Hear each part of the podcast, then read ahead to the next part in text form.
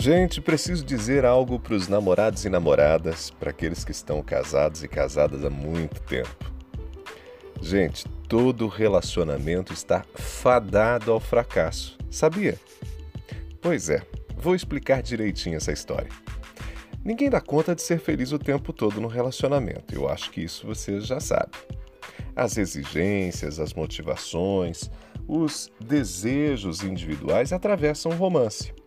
Nós somos complexos demais e fazer dar certo é difícil pela própria natureza humana.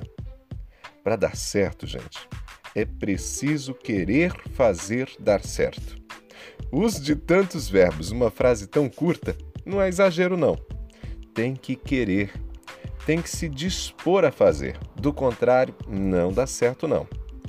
A tendência é que a gente atropele o romance. Sim, o natural é que a gente estrague tudo. A tendência é dar errado. Todo mundo começa uma história de amor achando que o normal é ser feliz. Engano. Todo relacionamento está fadado ao fracasso. O sucesso do romance, gente, é uma construção. Implica esforço. O que, o que mais a gente faz é sabotar o relacionamento, né? O outro está feliz da vida, a gente chega de mau humor. O outro escreve um bilhetinho de amor, a gente diz que não entendeu a letra. O outro compra uma blusa nova, a gente diz que não gostou da cor.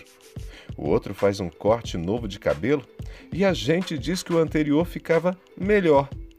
O outro se dispõe a visitar a sogra, a mãe da gente. E a gente reclama que a pessoa chegou atrasada. O outro dá um presentinho no aniversário do primeiro beijo. E a gente diz: Que bom que dessa vez você lembrou, porque no mês passado você esqueceu de comemorar a primeira vez que eu disse eu te amo. Ah, antes que alguém diga: Ei, professor, mas eu também faço um monte de coisas e ele vive reclamando. Nem reconhece. Olha, antes que alguém pense isso, eu quero explicar.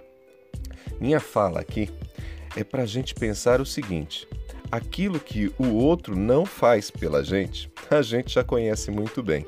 Somos capazes de enumerar. Mas e as nossas práticas de sabotagem do relacionamento? Elas também acontecem. É sim, nós sabotamos o nosso relacionamento o tempo todo. O que dizer da falta de tempo para a relação? O que dizer dos nãos que devolvemos ao outro? O que dizer das reclamações, das críticas, dos comentários fora de hora ou da falta de reconhecimento, de elogio? Essa, gente, é a nossa atitude normal.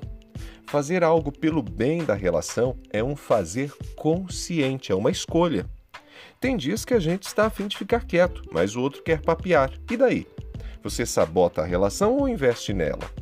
Se o objetivo é investir, é necessário romper com a própria vontade, romper com a própria vontade e atender a carência do parceiro, da parceira. O que torna esse processo mais complexo é que nenhuma das partes pode se anular. Ambos devem trabalhar na construção diária do romance. É por isso que o fracasso está dado e o sucesso da relação, a felicidade da relação, é uma conquista difícil e por vezes dolorosa. Se nada for feito, vai fracassar sim. É preciso trabalhar e trabalhar muito na relação para que ela seja feliz. E escuta só a última dica. Quem pensa muito em si mesmo, quem não tem disposição para negociar, para ceder e servir, não dá conta de construir um relacionamento feliz. Guarde esse recadinho para você e se você deseja acompanhar outras dicas sobre relacionamento, eu estou com uma série muito especial no meu canal no YouTube. Entre lá, youtube.com barra Ronaldo Neso, youtube.com barra Ronaldo Neso. Um abraço para você e um feliz dia dos namorados.